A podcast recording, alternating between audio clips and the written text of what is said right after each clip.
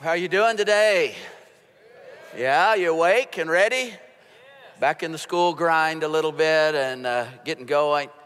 I want to talk today about the future a little bit.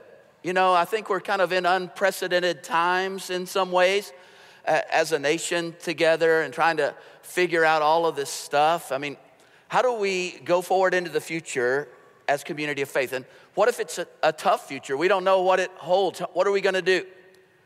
I read uh, not long ago about a British yachtsman. His name was Tony Bollinger, and he was yachting in the Antarctic uh, Sea there, and his yacht split in half and sank. And they knew kind of where he was, so they the, the rescue team was out trying to find him. It took them five days to find the yacht on the bottom of the ocean, and they sent a diver down there, and he tapped on the hull, and miraculously a tap came back from inside this overturned yacht on the bottom. Tony Bollinger had been in there for five days in pitch blackness in the Arctic, Antarctic Sea, and uh, he was alive. It was a, a miracle. He, they got him out, got him to the top. He was frostbitten, uh, you know, and, and, and had some other issues, of course, but but he made it.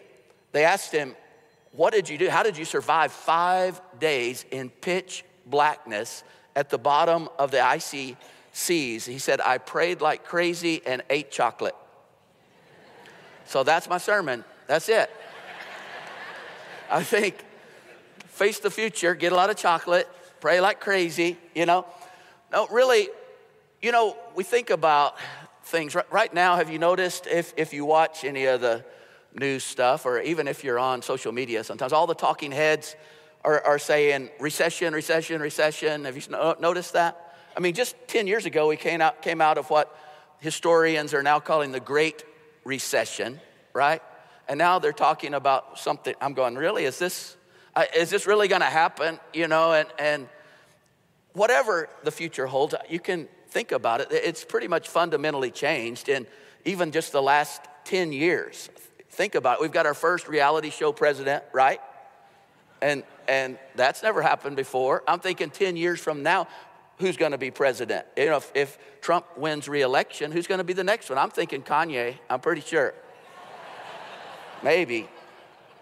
Kim, you know, I know I know Dwayne "The Rock" Johnson is, uh, you know, wanting to step into politics. So I'm thinking Maui for president, you know, and just, but we don't know what's going to happen. You know, what does the next ten years hold? Over the next ten years, some of you will be getting married and having family. Some of you will be empty nesters in ten years. I mean, that's kind of crazy to think about, isn't it? If you have an eight-year-old, they'll be graduating from high school in ten years. Are you excited about the future? You know, some of you, you're going to be retiring, and you've got this plan to retire. Hopefully that will work out, you know, in ten years. How do you feel? Are you scared? See, I don't know what the future holds, but I know who holds the future, right? And I want to talk to you a little bit about kind of God's plan, his game plan for the future, God's survival kit for whatever the future holds. So pull out your sermon notes for just a few minutes. The first thing I think that God really wants us to have is an accurate reality map, an accurate map of reality. Scott Peck, who is a psychiatrist, um, he has a whole book called The Road Less Traveled. It's just a secular book, but he talks a lot about our reality maps. He says, let me just read you a little bit. Our view of reality is like a map with which to negotiate the terrain of life. If the map is true and accurate, we will generally know where we are, and if we've decided where we want to go, we will generally know how to get there. If the map is false and inaccurate, we generally will be lost. While this is obvious, it's something that most people to a greater or lesser degree choose to ignore. They ignore it because our route to reality is not easy. First of all, we're not born with maps. We have to make them, and the making requires effort. The more effort we make to appreciate and perceive reality, the larger and more accurate our maps will be. But many don't want to make that effort. Some stop making it by the end of adolescence. Their maps are small and sketchy.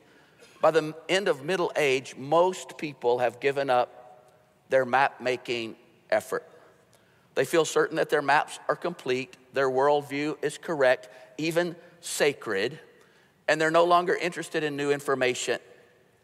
It's as if they're tired. Only a relative and fortunate few continue until the moment of death, exploring the mystery of reality, ever enlarging and refining and redefining their understanding of the world and what is true. That's very interesting, isn't it? You know, and so basically what Peck goes on to say is that this map of reality, there's an absolute reality out there. We've got to figure out what that is. And the closer we can get to it, the better our life is going to be, the more sense it's going to make. And the further we get away from it, you know, it's going to mess us up. And he said mental health is having an accurate reality map. In fact, psychosis is getting further and further. If your map is further and further off until finally schizophrenia or, or something like that would be like hearing voices in a whole nother world in your head, you know. So what do we do? How do we get a, a, a good map? How do we, how do we do this? He said you have to have a total dedication to the truth.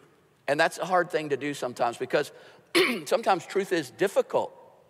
But Jesus said it always sets you free if you know the truth. I think the best way to get a good map is to get to know the maker of the terrain of the map that you're making, right? So you think about it, you're making a map, but God made what you're mapping. He made reality. And, and so it's, it's good to hear what he has to say. So let's look at a, a few of his principles. One of his great gifts to us is a couple of verses out of Proverbs. The wisest man who ever lived said this: trust in the Lord with all your heart. Never rely on what you think you know. Remember the Lord in everything you do, and he will show you the right way. When he says never rely on what you think you know, many versions say do not lean on your own understanding. That means the conclusions that are based primarily on your perceptions, because what the wisest man who ever lived is trying to tell us is that our own understanding simply will not bear the weight of reality. It was never intended to. Go back to the Garden of Eden. And, and it's so interesting to me. Adam and Eve, as, as the story is unfolding, they're told they can eat of any tree in the garden except one. Now, I would have thought the tree they couldn't eat of would be the tree of life, because later it says you eat of that tree and you live forever. But that wasn't, God didn't begrudge them life. He said there's only one tree I don't want you to eat from. It's the tree of the knowledge of good and evil. Why, why would he say that? It was as if God was saying, if you eat of that one tree, you'll be saying to me, God, I'm smarter than you, God. I'm more authoritative than you. I'm wiser than you. I think I can care for myself better than you care for me.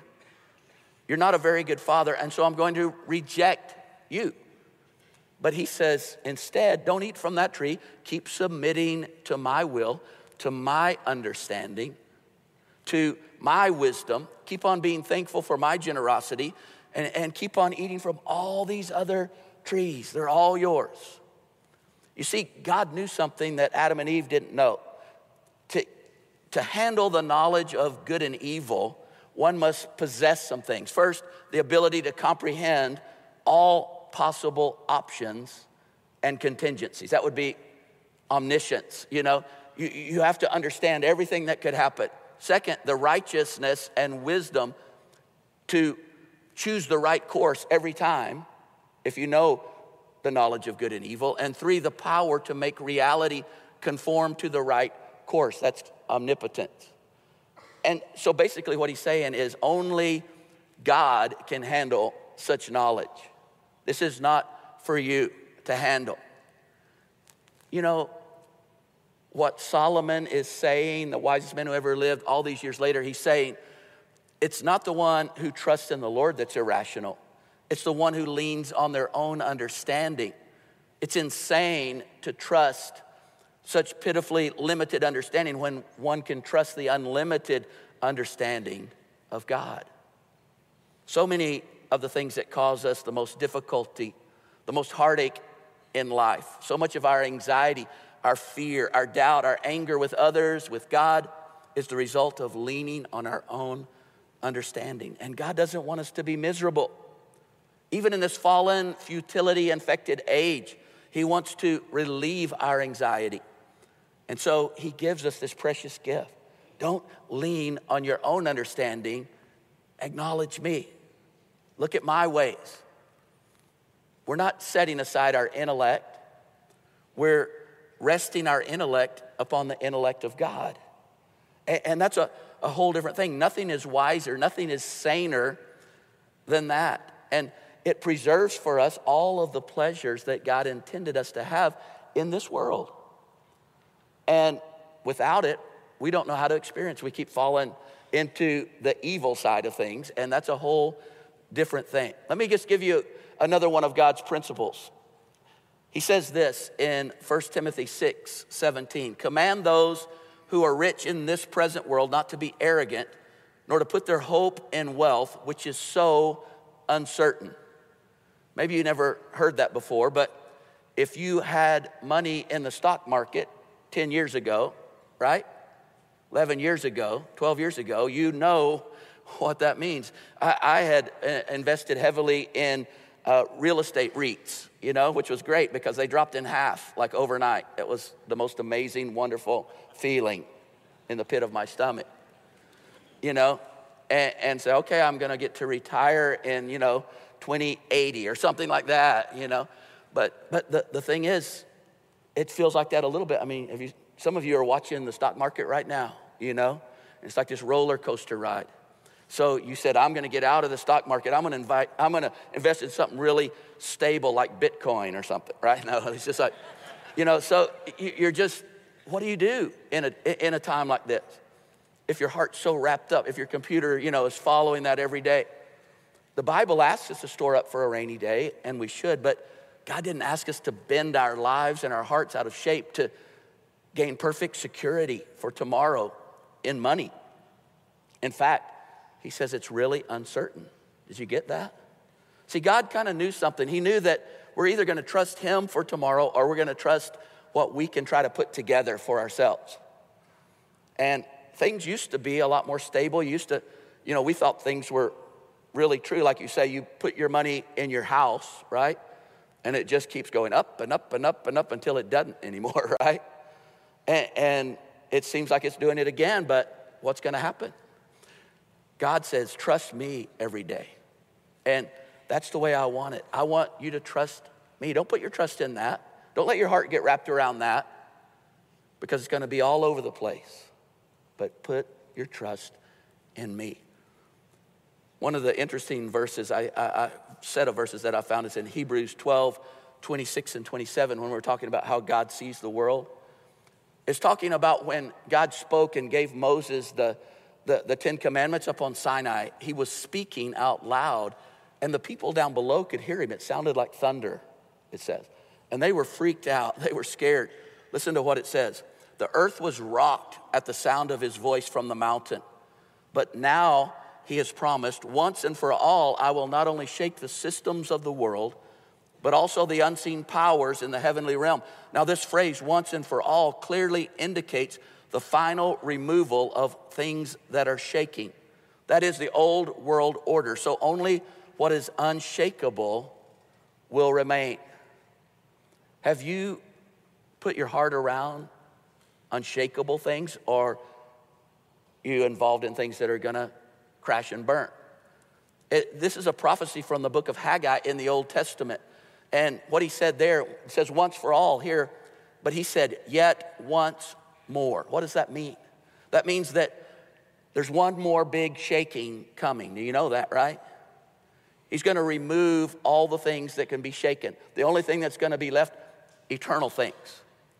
In fact, in the book of Revelation, it talks a little bit about it. And Revelation's hard to understand. You know, I always think it's funny, these pastors and others who think they've got it down, you know, this is exactly what's going to happen, you know, and it looks like this and this and this.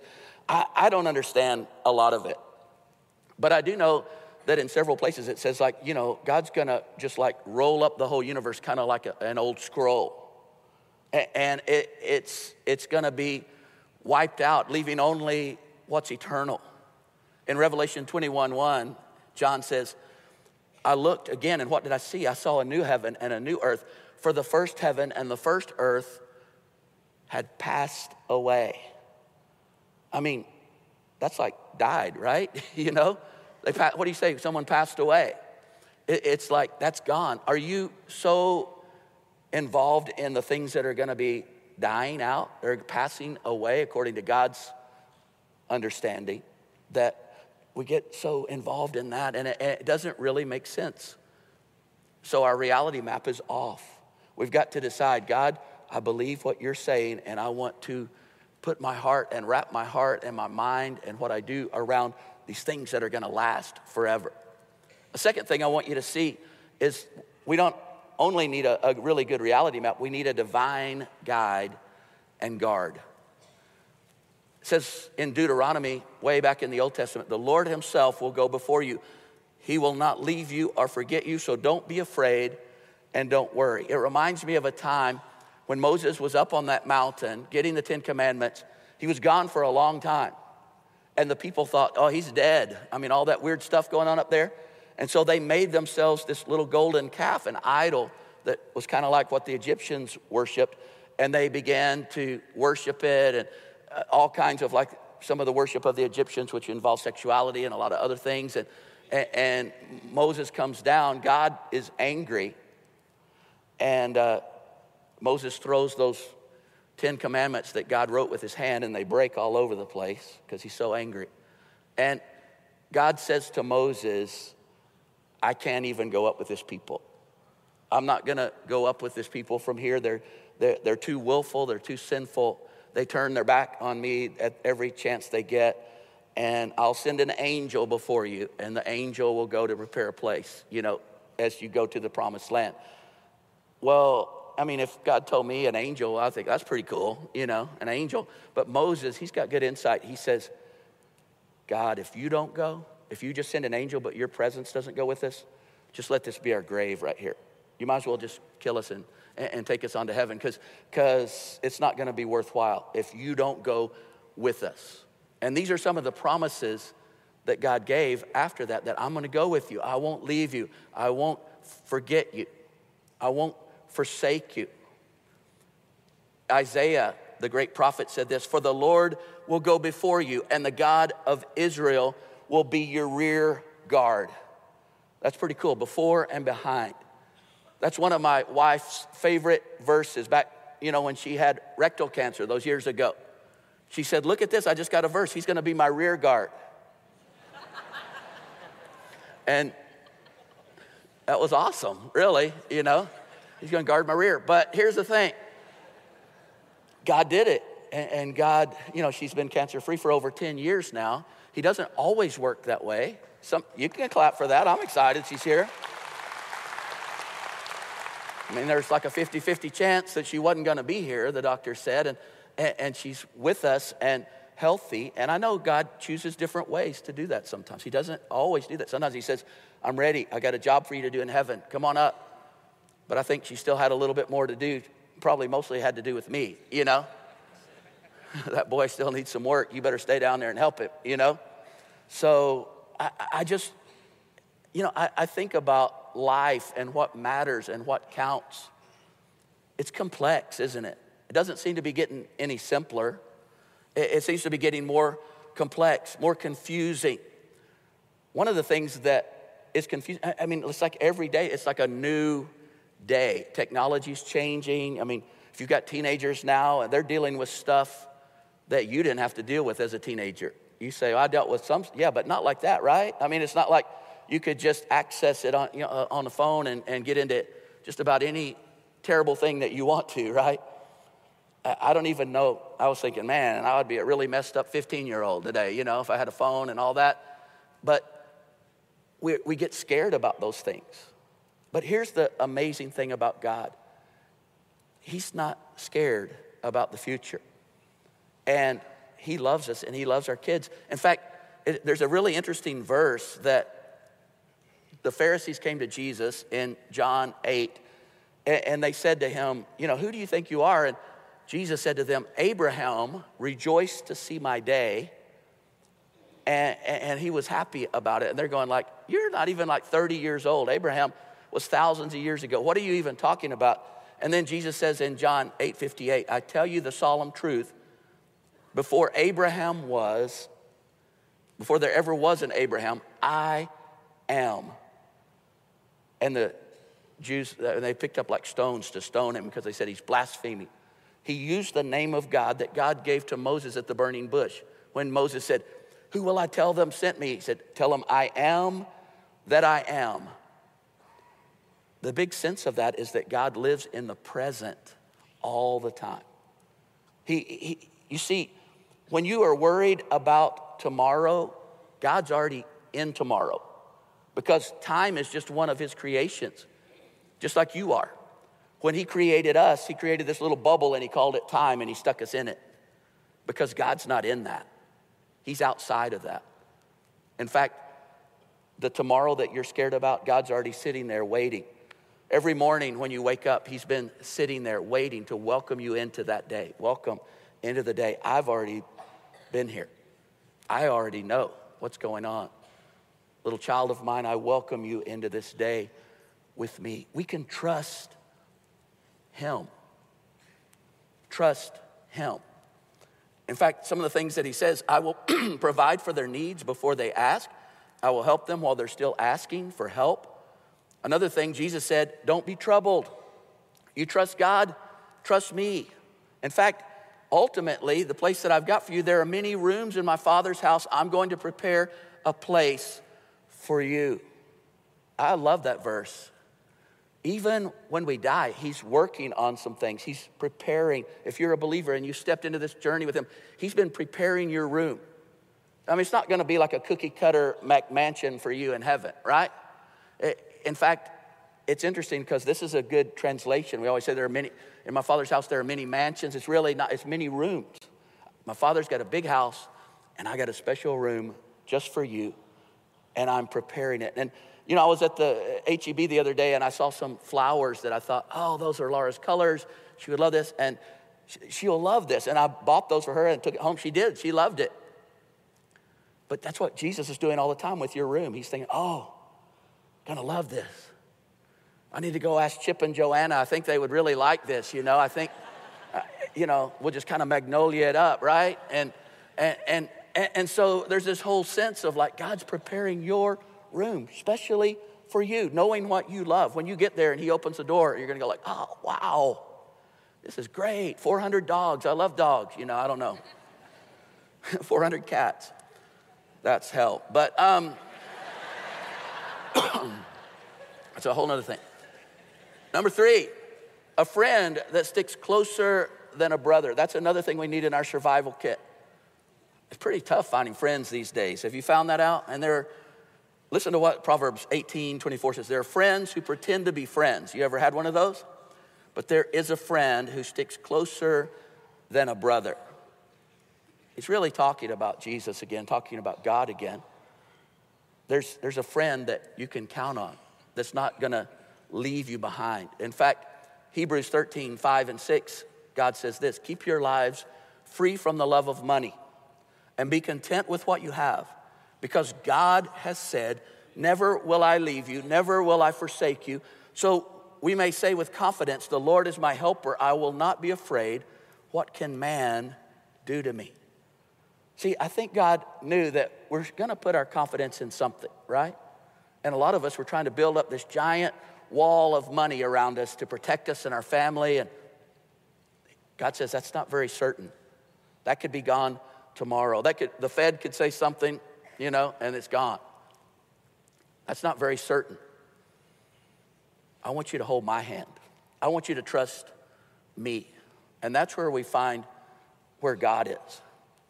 I think it's important because even he says, I'll never forsake you. And one of the sad realities of life is that as time passes, as we grow older, people are going to leave you.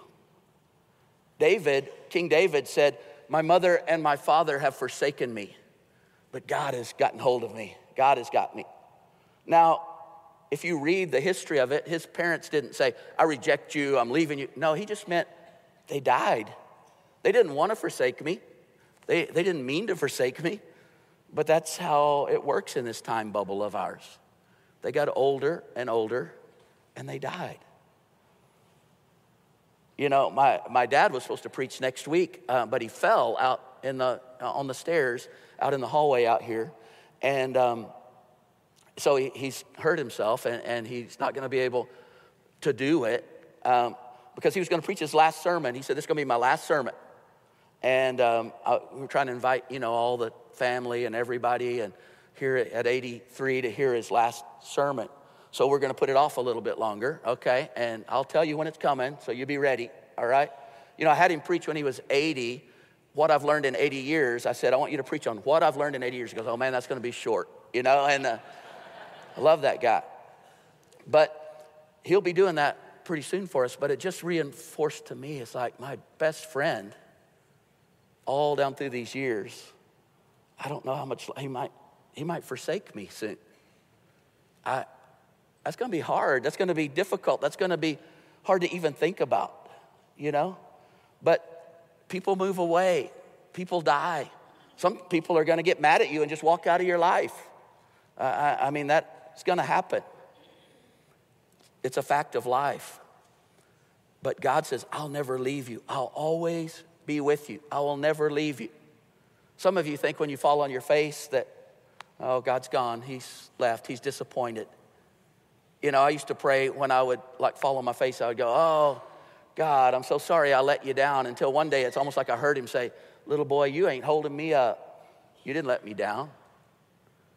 I'm still here. I haven't moved. I'm not in some other place. I'm right here. Get up. Dust yourself off. Let me help you. Let's go, you know. And that's one of our deepest fears is the fear of abandonment. I've been there as a pastor. I've been there when a husband walked out. And I've talked, and the wife's going, how am I going to do this, Mark? You know, I've been there when a spouse died suddenly.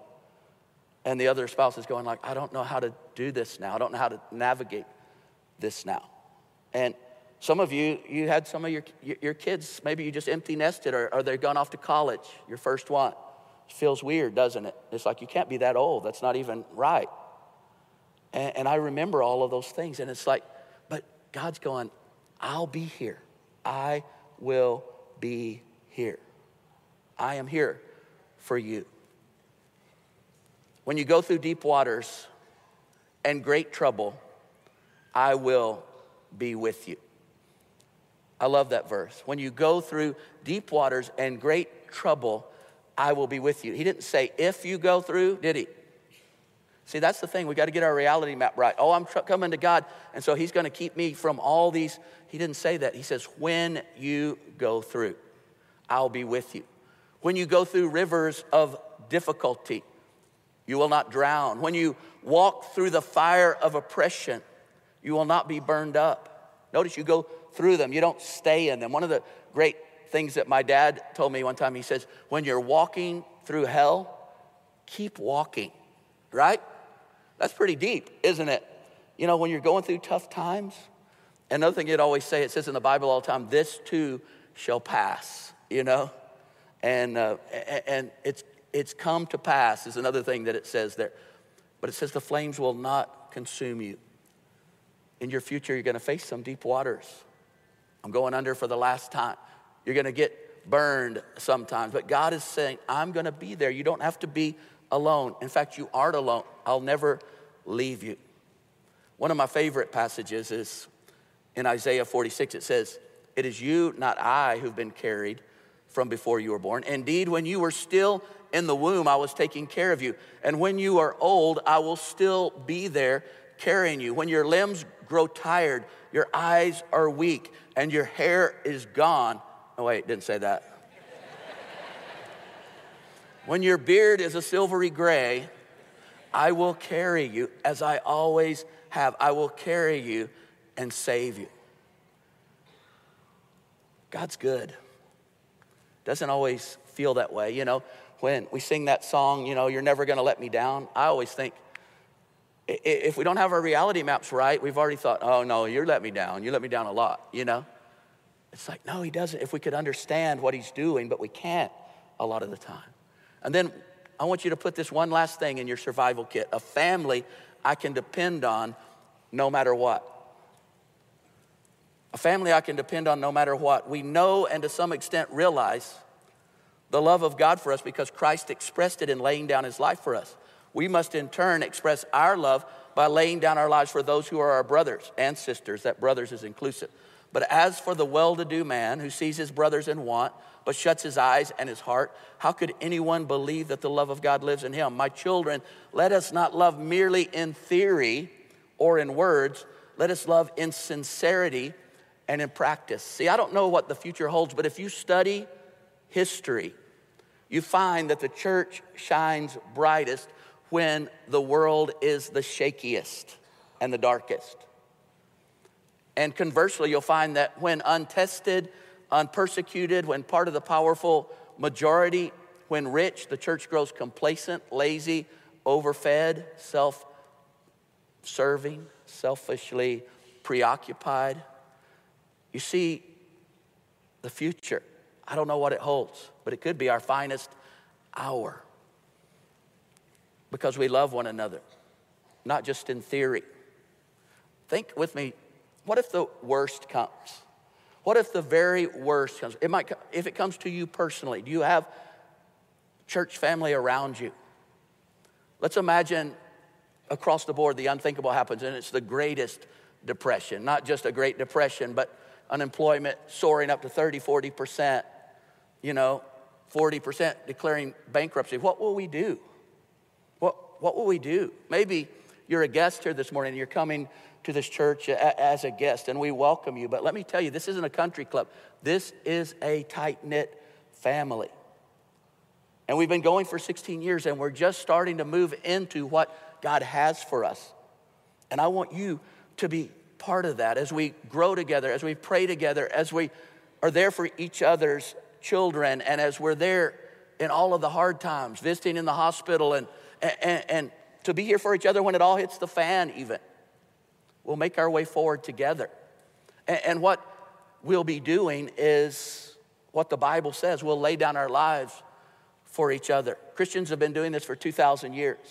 I would always read as a teenager the book of Acts, chapter two, three, four, and I was always amazed at how they came together, and I was going, God, do that again. But then I realized there's this extreme pressure on the outside. There's tremendous persecution. Nero is lining the Appian Way with thousands of crosses, and he's crucifying Christians on them and putting them up in flames to light the way to Rome. I mean, that's what's going on in that time. And they're there for each other, and they care about each other, and everybody outside goes, look how they love each other. Look how they love. Because, you know, when others are like grabbing their guns and hoarding their food and all that, we'll be a giant family together, sharing and bringing people in and making a difference. What can turn our hearts outward in a crisis? Only God. And they'll say, what's going on with these people? Galatians six two says, carry each other's burdens and so live out the law of Christ. It'll be an opportunity to show off God. Listen to Acts. The whole congregation of believers was united, one heart, one mind. They didn't even claim ownership of their own possessions. No one said, that's mine, you can't have it. They shared everything. The apostles gave powerful witness to the resurrection of the Master Jesus, and grace was on all of them. And so it turned out that not a person among them was needy. Those who owned fields or houses sold them and brought the price of the sale to the apostles and made an offering of it. The apostles distributed it according to each person's need.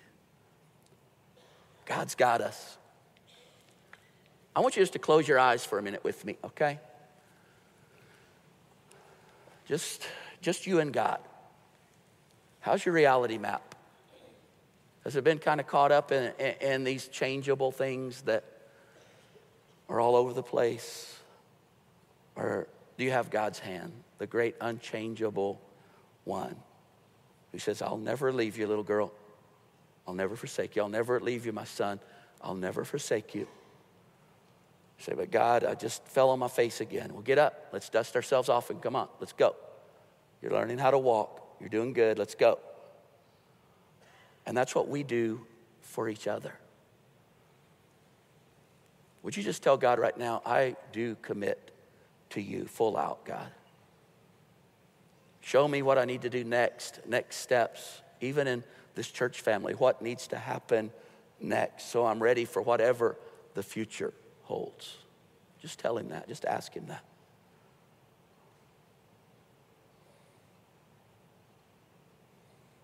Now I want you to look back up here for just a minute. We have this thing called starting point, and that's really the starting point. That's, we make it, we're make it, trying to make it really easy. And that's one of the things we've learned. We had used to have all these places, you know, to try to get started. How do I do this? Wow, it's start in one place, and our staff will follow you through and make sure that you get plugged in to the things that you want to get plugged into. It ha- it, there's a starting point class on Saturday night before the service. There's a starting point class that's going on right now, and it happens every week, and you'll find out all about it. You can sign up at the information desk, okay? I want you to do that. Another thing, some of you, you've been telling me you want to be baptized, so I'm going to go get back out in the pool again today. We've baptized a hundred or so in the last several weeks, and uh, some of you are going like, I know I need to do it, but I didn't do it. We're going to baptize after both services today, okay? You can go to the information booth, and you can get your, you know, your shorts, your T-shirt, so that you're ready, or you can just go in in the clothes you got. That's fine with me, all right? And you'll dry out in about five minutes in the sun, you know? But so God's got some good stuff. I wasn't planning on baptizing today, but my friend Justin from the gym talked me into baptizing his family today, right after this service. And, uh, you know, if you're at the gym, you can talk me into anything just about. So I'm excited to do that, but I will baptize you too. I want to do that. Let's let's do this together. Just go to the information desk, say, give me that little packet, and then go get changed, and I'll meet you out in the pool in the front. Let's be a family together. It was one of Laura's and my dreams forever.